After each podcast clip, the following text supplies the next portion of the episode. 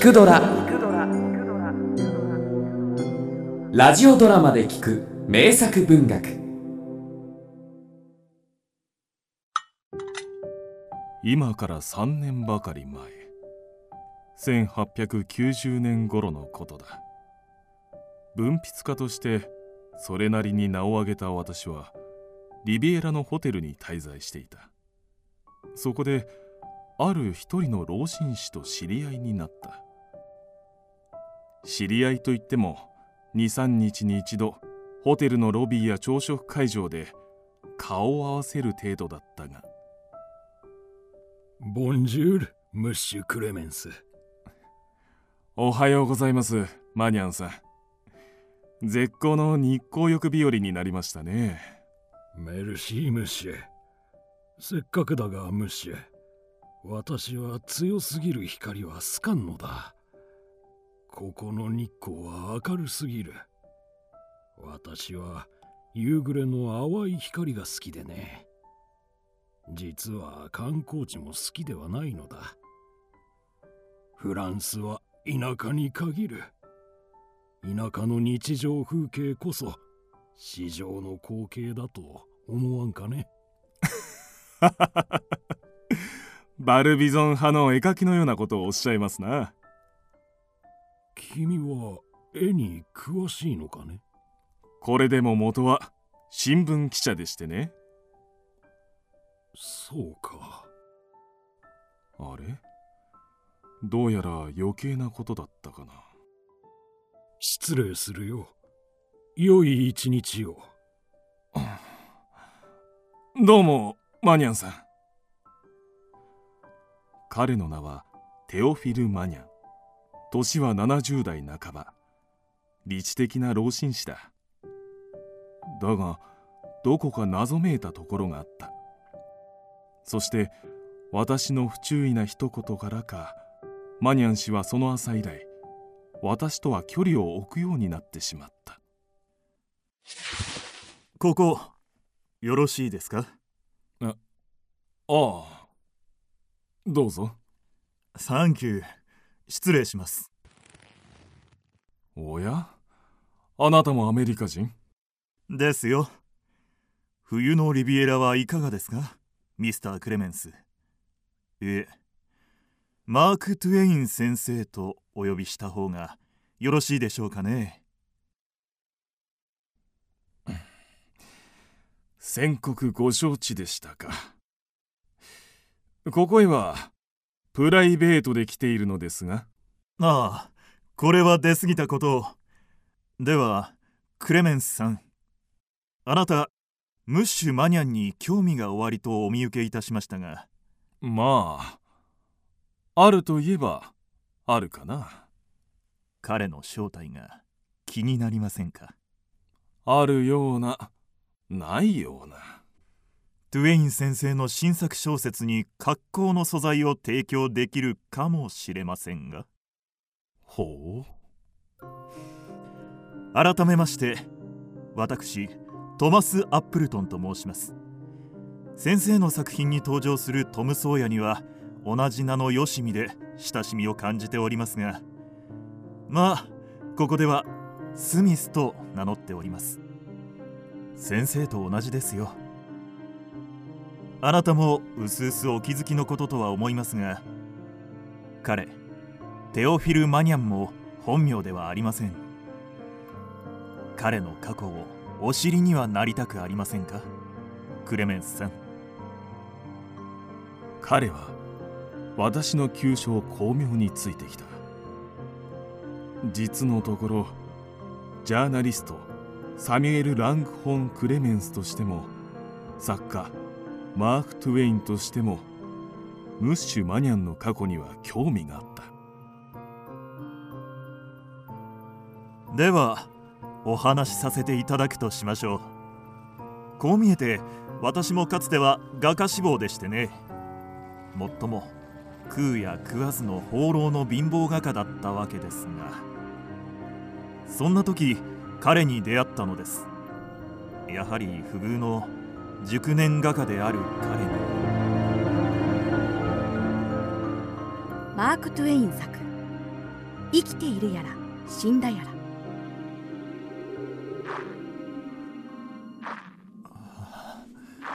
もうダメだ。腹が減って歩けん。このままでは死ぬ回り始めた私の視界にたまたま傾きかけた一軒の農家が飛び込んできましてね。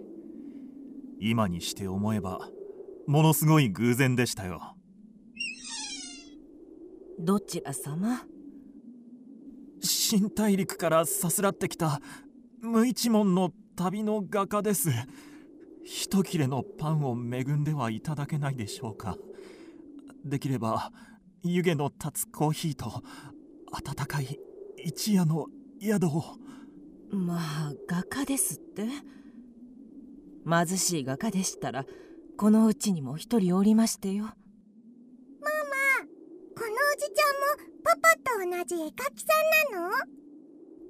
マルグリット奥へお戻りパパのモデルを続けなさい。誰か来たのかい？ええその物乞いがパパのお仲間これ旅絵描き？ならお通ししなさい。いいから。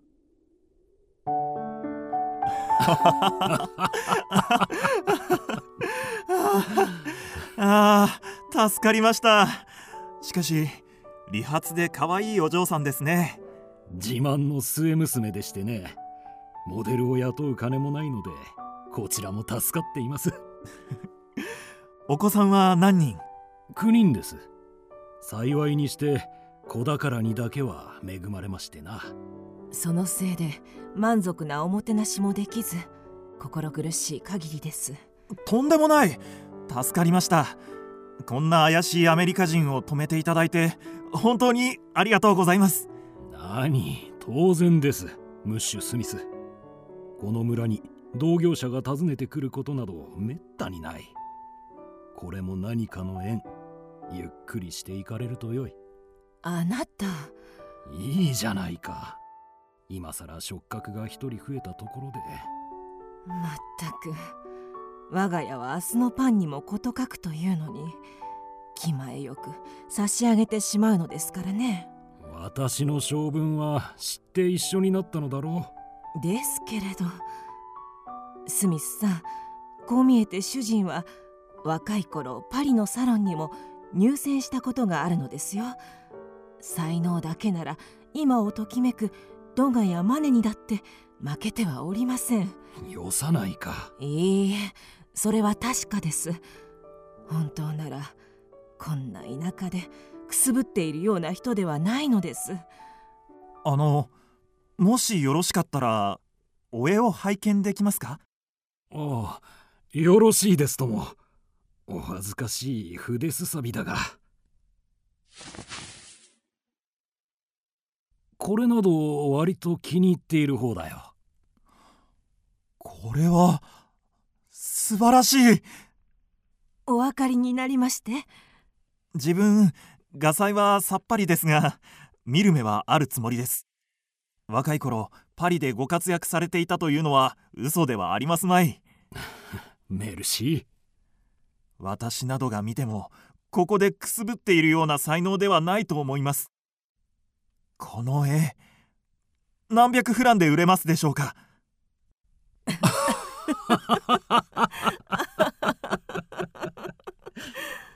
おお気に障りましたでしょうか？先生。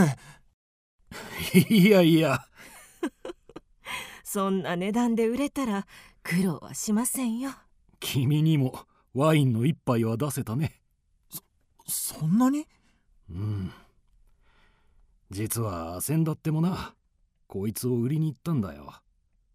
そこで何と言われたと思う？さあ。聞いてくれ。そのこれを買っていただきたいのですが。拝見させていただきましょう。いかがでしょう？いくらかにでも。うん。流行りの画風ではありませんね。ええ。画面が暗いです。モチーフも感心いたしません。今はこう明るくて華やかな絵がもてはやされる時代です。重々承知しておりますあなたもう少し美術界の動向というものを見て作風を工夫せねばこの先難しいと思いますよ。その金やちやほやされたくて書いているわけでは。でもあなたにも生活が終わりのようですもの。霞を食べては生きていけませんよ。お分かりでしょ？は流行りでもない田舎の絵。暗い画風。モチーフときたらそこらの農民の日常生活。何もかも売れ筋とは逆。うん。そうですね。まあ4フランでしたら引き取らせていただきましょう。あそそんな。それでは絵の具代にもならない。まあキャンバスと絵の具の値段と考えていただければ。せめて8フランになりませんか？この度はご縁がなかったということで。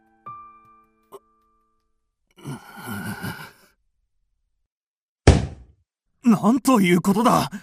先生僕の見立てではこの絵にはその数百倍の価値はありますよ。メルシー私もそう思うのだがね。いかんせん私には世の中に迎合するなどという器用な真似はできんのだよ。この人は見ての通り筆以外は不器用なので。いや先生はいつか必ず世の中に認められる人です。ああ嬉しいね。まあこんな狭い家だが好きなだけいてくださいスミスさん。はいありがとうございます先生お帰りなさい先生。どうでした？絵は売れましたか？いや。まさか。1枚も？さすがにそれはなかったが結果は散々だ。君が特別いいと言ってくれた絵を厳選して持って行ったのだがね。どこの画廊も冷ややかで。お情けで買ってはくれたがパリまでの往復の汽車賃で消えたよそんなどいつもこいつも見る目がない。パパお土産は？ごめんなマルグリット。だがお前がモデルになってくれたパステル画が一番いい値段で売れたよ。ついでに持って行ったあれがね。あなたこのままでは遠からず一家全員飢え死にですよ。分かっている。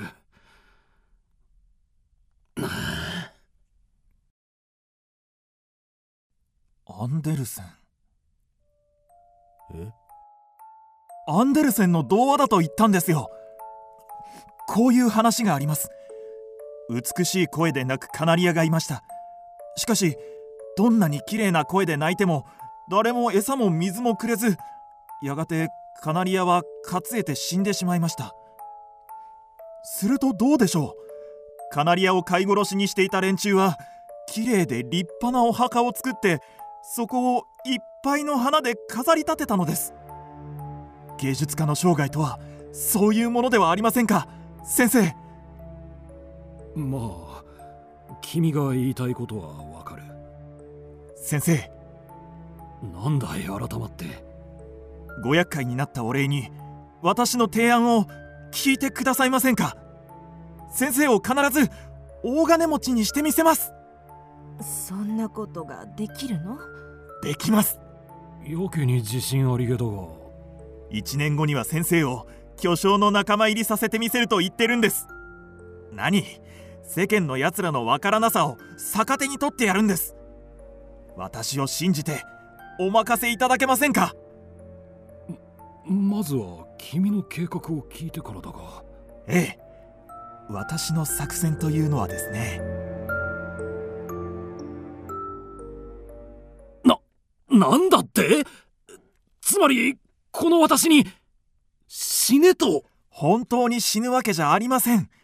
名前を変えて別人になるだけです。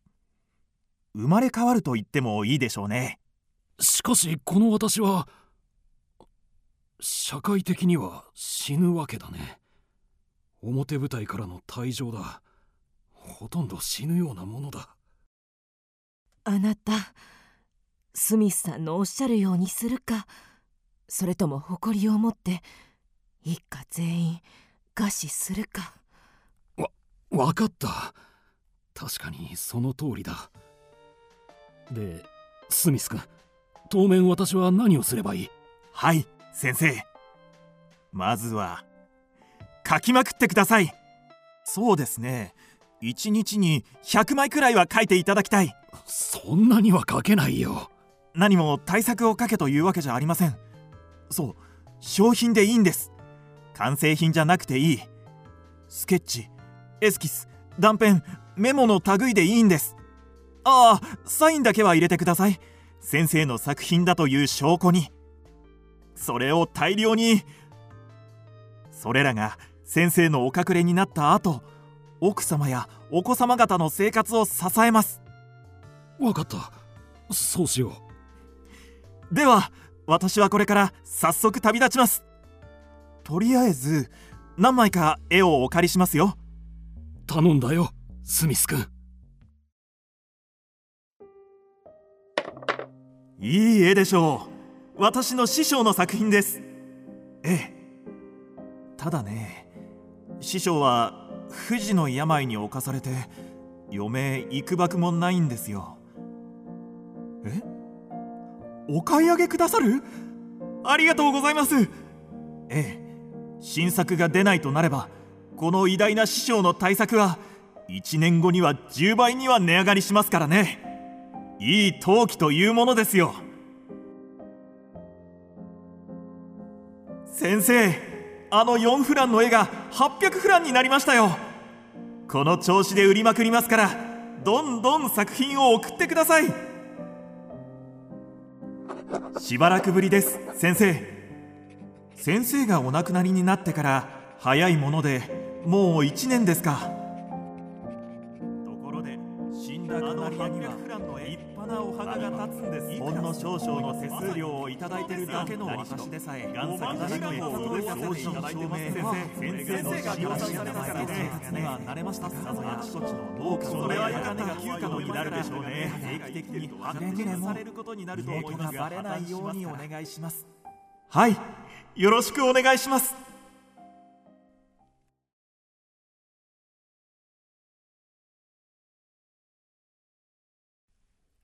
というような次第なのです。それが本当なら大層なことだね。信じるか信じないかはクレメンスさんあなた次第ですよ。もっともトゥウェイン先生でしたらいい小説の素材にされるんじゃないでしょうかね。確かにね。あの巨匠はまだ生きていてそれがあのテオフィル・マニャン氏の正体というわけだね。言われてみれば巨匠の写真に似ていなくもない。今や彼も自身の遺産で悠々自適というご身分です。本名を明かせないことをどう思っているかは知りませんがね。トゥエイン先生だけには明かしましたがね。うん。面白い話だ。テオフィル・マニャンこと巨匠フランソワ。フランソワ・ミレー。その4フランで買い叩かれるところだった彼の晩鐘は今いくらするのだったかな？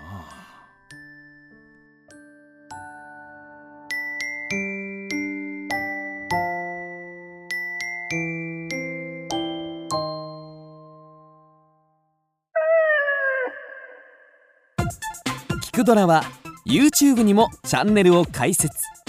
チャンネル登録お待ちしています。そして Twitter で独り言をつぶやいています。詳しくは公式サイトからどうぞ。